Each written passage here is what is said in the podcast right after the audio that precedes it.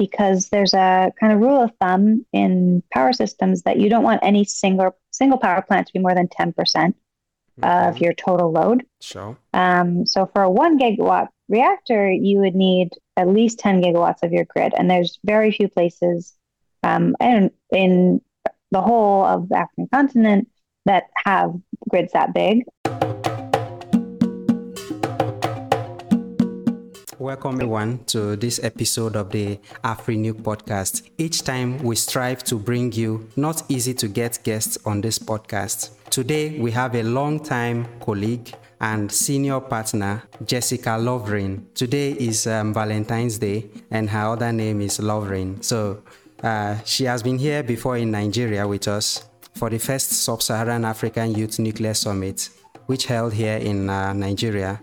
And she also had a town hall with uh, year Energy, uh, highlighting important consideration for a truly good energy mix. She's the founder of Good Energy Collective, a very special um, organization poised to bring good energy mix to societies across the globe. Today we have her here with us to discuss on very interesting aspects of trade and technology for emerging nuclear countries. So, without much ado, I would like to go straight into the discussion for today. Dr. Jessica Lovering, good. Um, I've said some bit about you, but I think uh, it would be better you tell us a bit about yourself. Great. Well, thank you. Jay, for the introduction. So, I've been working in nuclear policy for over 10 years now. Um, I got started, I was doing environmental studies um, in graduate school, and I got really interested in the energy question, particularly around climate change and reducing carbon emissions. Um, and everyone was talking about renewables, and no one was talking about nuclear. And that's kind of how I got pulled in. I thought it was a really tricky problem so I ended up going to work at a think tank in California called the Breakthrough Institute, where I led their nuclear work for um, six or seven years before going back to do my PhD, um, where I focused on the use of commercial nuclear technology in as a tool of diplomacy. Um, so this is something the U.S. used to do a lot. Um, Russia and China do um, do a lot today um, with commercial nuclear technology um, in bilateral agreements. Um, the U.S. is starting to get back into the game, and we can I'm sure we'll talk about that.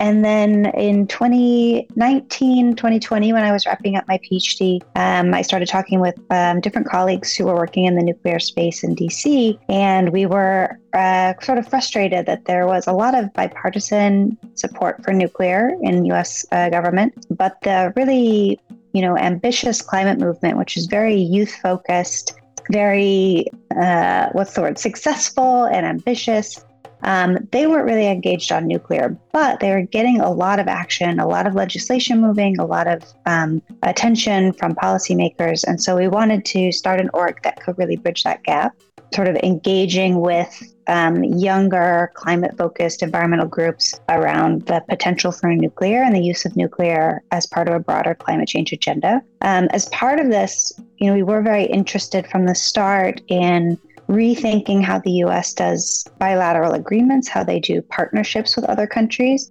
around nuclear, particularly what we call nuclear newcomer countries, so countries that are looking to build their first nuclear power plant. And so that's a, a big part of our work as well, as well as looking at policies to support those types of partnerships and really trying to get them to look more like partnerships and less like a pure export agreement, um, which can sometimes be a little patriarchal or predatory depending on on the countries involved. So looking more at, at, at equitable partnerships between countries around developing civilian and commercial nuclear technologies. Well, that's quite a bit about yourself. Uh, well, the story behind Good Energy Collective and the unique solution that makes it different from its peers. Is there anything like that? Yeah, uh, it's more like um, bilateral partnerships and stuffs like that. Yeah, I think something that makes us different because there are a few other um, non governmental organizations working on nuclear in the US, nuclear policy. I think one big difference is we're a little bit more um, on the ground focused. So we're engaging with communities that are interested in nuclear, um, state level policymakers, local policymakers. We're also more, much more on the political left. Most of the other groups working on nuclear are pretty center or bipartisan, nonpartisan, um, and we're very much on the progressive side. So, um, very traditionally very anti-nuclear um, political groups in the US, at least, um, and Europe. So we're working to kind of socialize nuclear with those groups. Cool. and I hope someday they will more, more amenable to getting nuclear into their heads. Uh, well, what challenges are there, uh, and particularly for emerging nuclear countries, especially with regards to policy? Do you have you kind of outlined any of them and want to focus on them to bring solutions in that regard? Yeah, I think uh, there's lots of challenges, but they've been overcome in the past. So I think something that's important to keep in mind is that besides the US and Russia, okay. every country that has nuclear power started by importing from another country hmm. or partnering with another country to develop. So it's not unusual in fact, it's quite normal um, to work with another country for your first nuclear power plant. So I think that's, you know, we have experience with that going back to the 1950s. So um, today it's a much more formal process, a much more um, official process. So the International Atomic Energy Agency has um, what they call infrastructure reviews, where they look at, you know, the regulatory bodies in a country, the workforce in a country, the security and safety in a country, um, and, and give recommendations on how to get a country ready for nuclear power. Um, they also have this milestones process, which is yeah. sort of physical and soft infrastructure that you need in place. So that's um, that's a lot of the kind of nuts and bolts of what you need to do. But in terms of what the biggest challenge is, I think it's really financing for a lot of these countries that are interested right now particularly for the really large nuclear plants. It's maybe a little getting a little bit easier as we go smaller in nuclear, but um, you know, financing a multi-billion dollar project is very difficult, particularly if a country or their banks don't have any experience with such a large infrastructure project. And then the other big challenge around financing is that a lot of the or almost all of the international financial institutions or development banks don't fund nuclear projects currently. And so that's a big source of funding that you might see for hydro or renewables or even grid um, reliability, um, transmission lines that you just don't have access to for nuclear energy. Okay, it's quite unique that uh, the way that we have some unique challenges of financing, that's how we also have some unique opportunities that are there for um, emerging countries. Have you kind of um, identified any unique opportunities there are for those who are intending to go nuclear, especially for the new um, entrants or new um, emerging countries, as the case may be? Yeah, I think something that is a little bit more non traditional that I think is a good opportunity for some of these emerging nuclear countries is to look at the first first build or first deployment of a nuclear reactor being um, from an industrial customer or commercial customer. So, you know, for example, a place like Nigeria has a lot of oil and gas, obviously, and um, those sorts of industrial companies might be able, might be more able to finance, and it might be more in their just economic interest to have a small modular reactor powering their operations because it's more reliable um, you know, you also get industrial heat out of a project, or you can for certain designs. Um, so that may be a little bit of a, a different opportunity that um, makes more sense in certain countries. Whereas traditionally, you know, the first customer is, is the state owned utility or the state run utility for a large nuclear power plant. But with smaller nuclear and particularly with micro nuclear, which is under 10 megawatts, yeah. That opens up to commercial partners. And that may be because of you know government bureaucracy and and all the um, challenges with utilities and their finances are much more difficult. Um, it might be a faster route to go through a commercial partner for the first project. So that's definitely an opportunity. Mines or another another um, big potential first customer. So like there's no micro reactor operational yet, but do you have a picture of how long it will take from construction to operation for any micro reactor, maybe as proposed by any of these um, new yeah um, yeah startups? So once once they're the goal is factory fabrication. Okay. So ultimately, it should be like ordering a combined cycle gas turbine um, in the US, which is where you place an order and it arrives to you ready to go in about 18 months, okay. um, maybe less, similar to you know a wind turbine. Um, so the actual on-site construction that's needed will be quite minimal. Again, depends on the design, um, but that's sort of the the you know ideal vision of how this would work. Um, in terms of when we'll start seeing these, you know, the first couple projects um, are looking at sort of getting going in the next few years in the U.S. And the thing is, they are so small that we don't have those traditional timescales, even for these first of a kind builds that are going to be you know, completely custom, not factory fabricated. The ultimate size is is so small, you know, one or two shipping containers, that um, it still can be done quite fast, even for the first of a kind. So just a few years, not you know, ten to twenty years. Cool. So, uh, what's crucial role do international trade and policy play in providing access to nuclear technology for emerging nuclear countries? I know um, many countries, when they want to go nuclear, they have to consider a lot of um, international um, politics and trade, like you know, there, uh, what is existing between China and uh, U.S. When the President Trump was there, there were a lot of sanctions and all that. So when it comes to emerging countries who want to go nuclear, you know, if not for the recent lifting of the ban between US and India, there will still be existing some sanctions or some restrictions. So, can you kind of give us a back of the envelope impact, um, kind of, do I say impact analysis of what? Um, yeah. So yeah. yeah. so there's there's only a there's only a handful of countries that okay. you could partner with for a nuclear project right now. Okay. So, U.S., Russia, China, France, South Korea. That's really it. You know, there's suppliers um, in other countries uh, that um, do components. But if you're looking at um, a full, you know, power plant, uh, nuclear reactor, those are kind of your only options.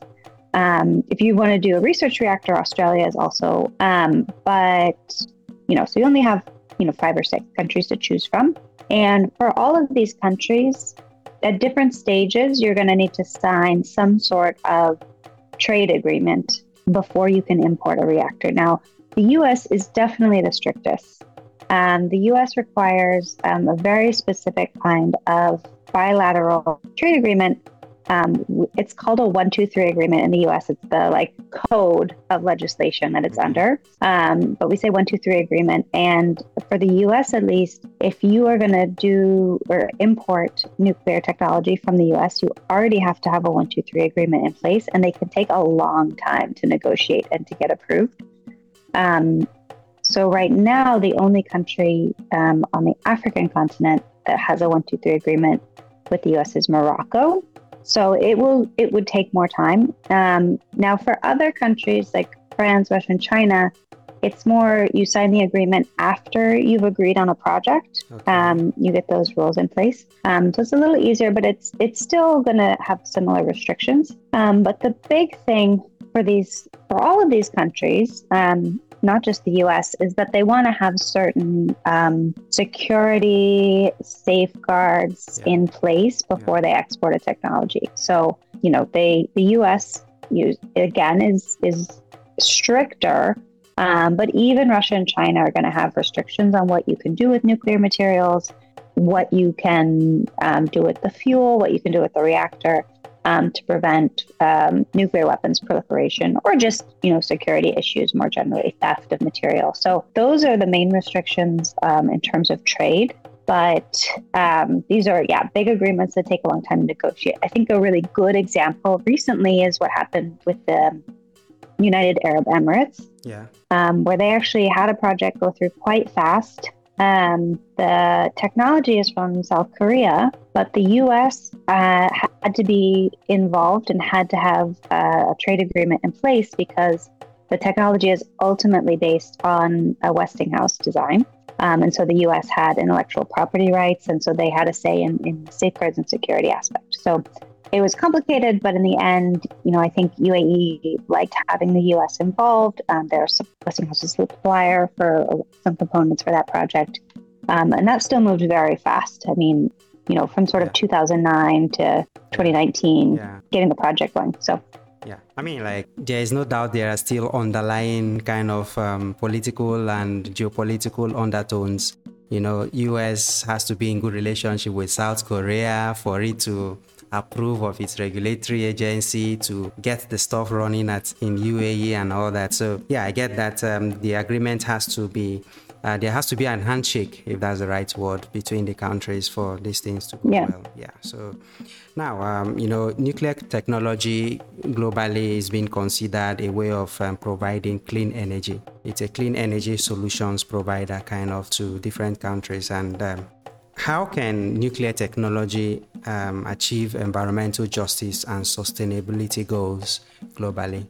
Yeah, so I think the important thing here with the concept of environmental justice is it's really about people, communities, countries, whatever level, having sovereignty and ownership over the decision making process for their energy system, for their local environment. And so, how that comes into play with nuclear is that it does look like a really good option for a lot of places in a way that can partner with renewables or you know, pair with renewables, but there's a lot of countries that are interested in nuclear.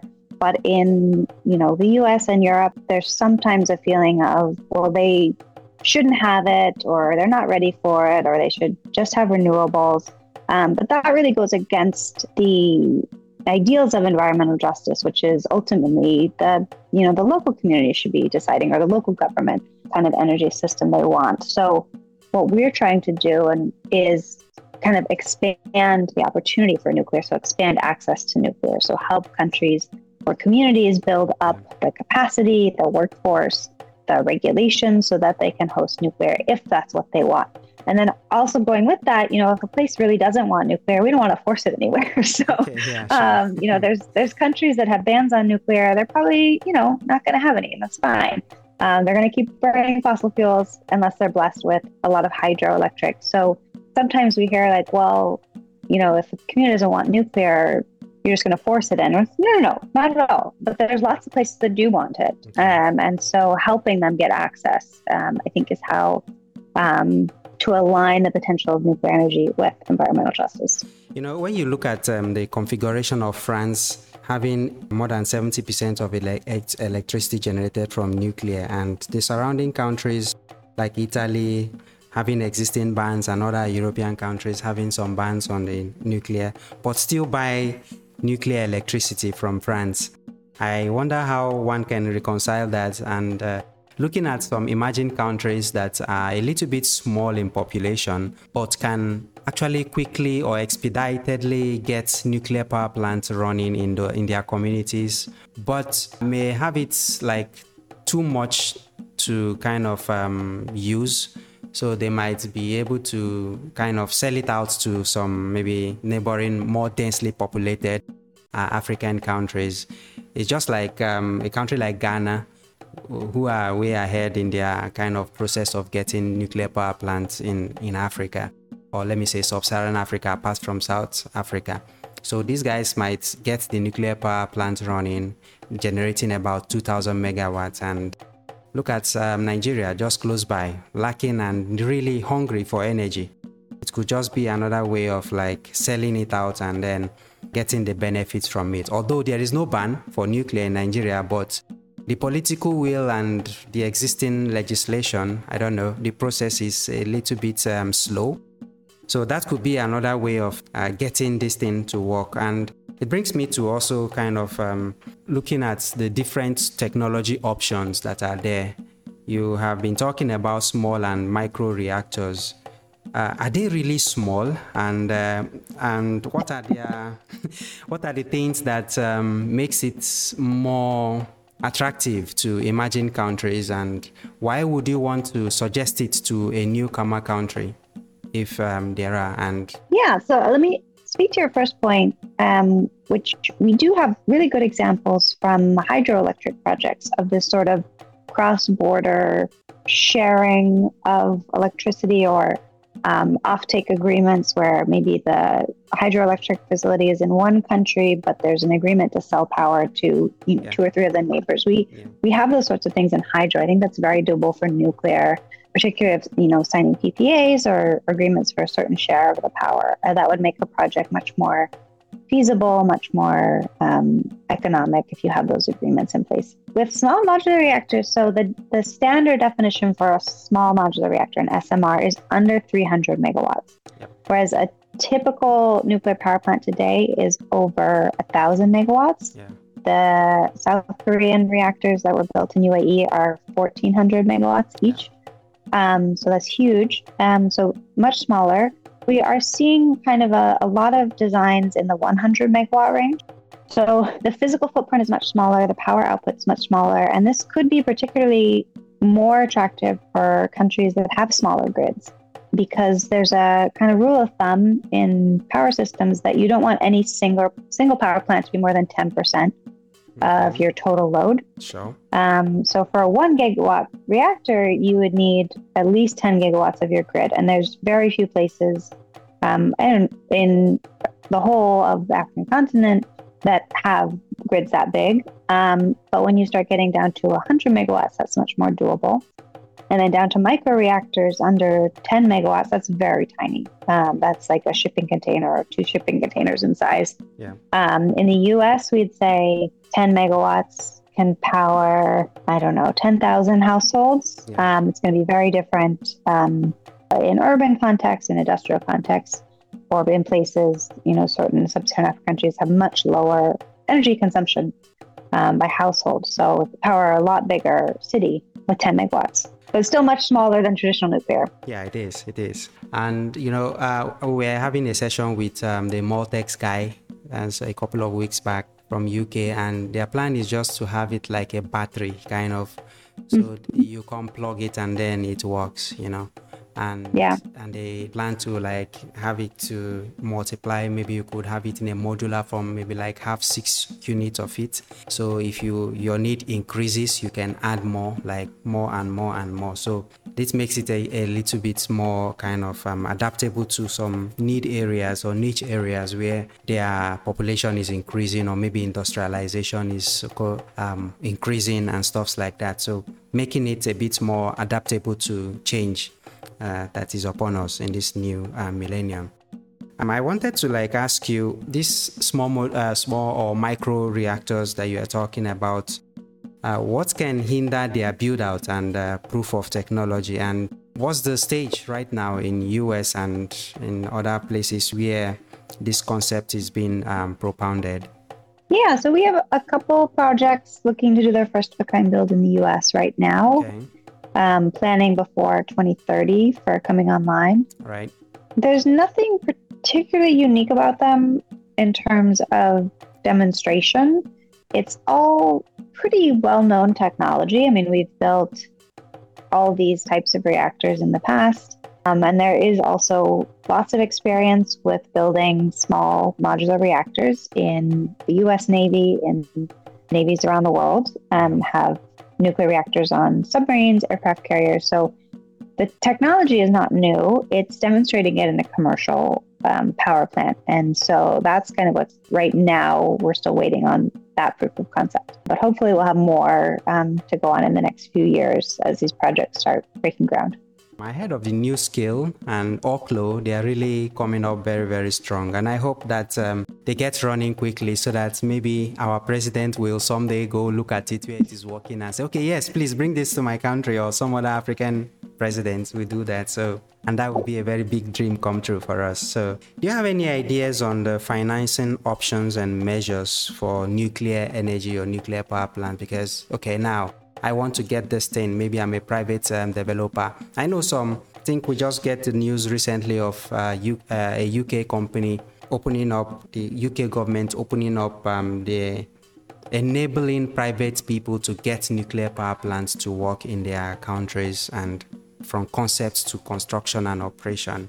So, but here we still have a lot of government influence hampering or maybe facilitating the process. Any ideas on the financing options and measures to getting these um, small and micro reactors working in emerging countries, as the case may be? Yeah, it's it's not really different than any other kind of project financing, whether mm-hmm. it's a hydro plant, okay, um, or hopefully if it's modular, it looks more like financing a gas power plant or a wind farm um, than hydro, which is hydro's you know huge infrastructure project, but usually. So there's definitely a role for um, depending on where the nuclear reactor is coming from um, for that country's export import bank, or in the US we have the Development Finance Corporation, which is like a development bank that can help finance some of these projects. Okay. Um, in the US, they're quite limited in how much money they have, but other countries like South Korea,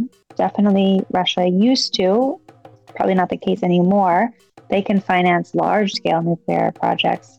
And then hopefully there's going to be opening up some of the international development banks and um, investment banks will be opening up to nuclear in the future hmm. as all of the countries that signed on to this um, nuclear pledge at COP um, are starting to put pressure on, on these international financial institutions to fund nuclear projects. If it depends so much on these international financial institutions to bring this technology or nuclear power plants to work, why wouldn't it involve them to kind of because uh, if you look at renewable energy projects, it's it's similar, you know, they you don't really need to convince them. All you need to do is just provide a business model that makes it scalable and gives them a picture of the profit margin and all that and the climate contribution it brings and voila the whole uh, floodgates of money will be open to you you know? So uh, why is it not so for nuclear? And nuclear seem to be always wanting to dance to the tune of what is in vogue instead of creating the vogue for yourself. I know your company is small, general, you know, good energy, you know, energy that is good for the society. But nuclear presents a unique situation. How can our community and how can we convince our government, you know, to see it as every other source of energy that they need to support. And that we actually move our central bank because our central bank is also looking for investment opportunities they invest in refineries, building out refineries and, you know, adding more carbon to the atmosphere. Why can't it be so for nuclear?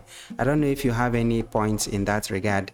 Yeah, so the, the international financial institutions are just have longly have long been anti-nuclear and I think the a big driver of that is that nuclear programs have been very national um, historically. They're done, you know, by state owned utilities, state owned nuclear companies financed by state central banks. And so there wasn't a need for so much international financing of projects okay. the way there were for smaller projects. And but there's also just uh, a lot of sentiment after you know Chernobyl that nuclear projects are just too risky.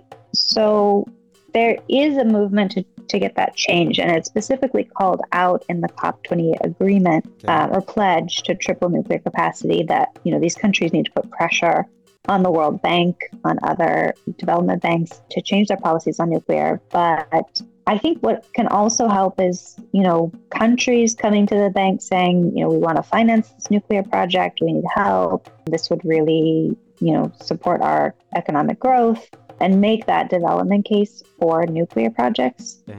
um, to kind of help them see the need for them. Um, the other aspect is that there just haven't been a lot of nuclear projects in emerging economies in the last, you know, 20, 30 years. So they haven't seen that demand. There's a lot of interest now. So that could kind of get them changing their tune but it's not for lack of trying. There's, of course, also just a ton of hypocrisy in these banks anyway.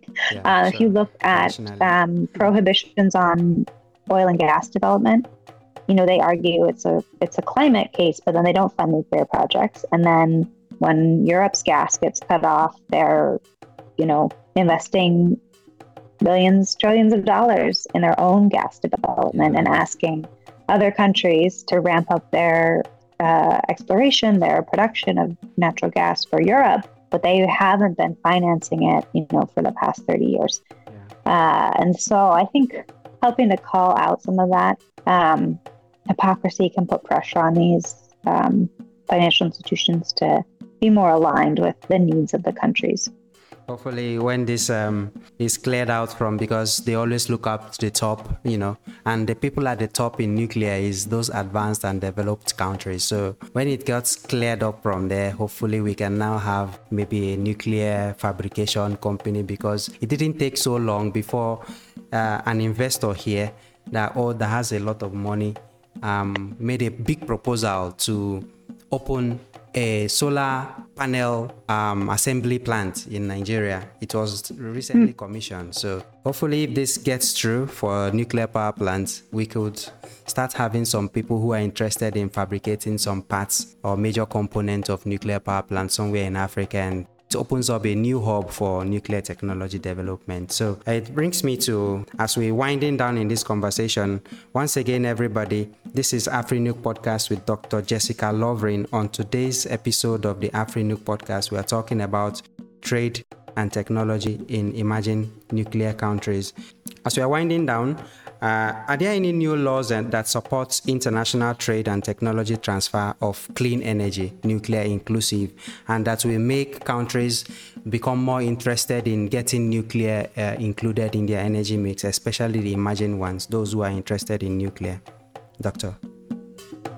Yeah, so not international policies, but there is this pledge um, that was announced um, initially by 22 countries at COP28 in okay. December um, to triple nuclear capacity by 2050. And it includes a mix of countries, um, you know, countries that already have nuclear, countries that are interested in nuclear. Ghana um, is a signatory, um, Jamaica. So um, countries, you know, across the spectrum on where they are in having nuclear power. Yep. Um, more countries, you know, they're looking for more countries to sign on to that pledge. Um, but the the goal is that it will um, kind of uh, it, it calls on countries to invest more resources in developing nuclear, but also in developing partnerships between countries um, to develop nuclear um, and also expand the supply chain across countries. So I'm hoping it's a good um, motivational uh, pledge, and also um, countries that sign on uh, implement domestic policy uh, to help them achieve um, the broader goal of tripling the capacity. Cool. And I hope this brings um, a very good motivation and impetus to governments across the globe to getting nuclear included in their energy mix. As we are winding down in this conversation, what are your thoughts on diversity and inclusion in the nuclear industry, Doctor? Yeah, I think um, well, I think it's very important for nuclear, but I, you know, I think it's very important for every industry okay. um, to have your workforce reflect um, the communities you're serving, um, and also, you know, there's a new generation of workers coming up in engineering, in environmental fields, and they have different interests. They're very passionate about climate. Um, they want to help their communities. And I think it's really valuable if we can make companies and workplaces that are very welcoming and inclusive of lots of different backgrounds and experiences because I think it's very important for the success of the nuclear industry um, or any you know technology to have that really integrated into their business plan, not just you know something they write a memo about once a year. All right, that's very good. Uh, doctor, you've been such um, a very passionate person when it comes to sub Saharan Africa. And um, the majority of the population of this part of the world are young people. And good enough, your organization focuses on how it can um, use the young minds to develop a new solution for the industry and beyond. Uh, coming up to this level where you are, I don't know if there are any role models because young people want to follow role models. And and are you open to mentoring upcoming nuclear professionals and students in Africa? Um, uh, I wish I had time, um, but there are, you know, there are some good um, programs through International Youth Nuclear Congress okay. that are more appropriate from that with okay. people, folks in the nuclear industry. Okay. Um, I will say it's a very positive time in terms of um, there's a lot of demand okay. for engineers right now in the nuclear sector. um, there's a boom in, in students enrolling in these programs in the US. And so nice. it's a very exciting time to be a student um, in nuclear or, or a related new engineering field. So, um, okay. Hopefully that inspires people. Yeah. Sure, sure, sure. Get that. Okay, so it's been really informative and enriching listening to you. You told us about the bilateral agreements, financing challenge, and um, the 123 agreement, which only Morocco is part of. And you also told us about a lot about um, local communities getting involved in building out this technology, SMRs becoming the new solution that can help grids that are not big enough. And yeah, you've told us a lot about um, the financing and how new countries can get to build out this exciting and marvelous technology that uh, nuclear has come to provide for us. It's been very, very informative and scintillating um, discussing with you today, Doctor. And I hope that um, uh, we will have some other time to discuss with you. So I don't know if you have any last parting words before we call it a day. Um, thank you for having me. It's a great conversation. And um, if folks want to reach out on, you can find me on Twitter um, or uh, publishing on our website, goodenergycollective.com. Um, so hopefully uh, we'll talk again. All right. Thank you very much. And that um, brings us to the end for today. Thank you, everybody. Okay. Have a great day. Thank you. Yeah. Bye.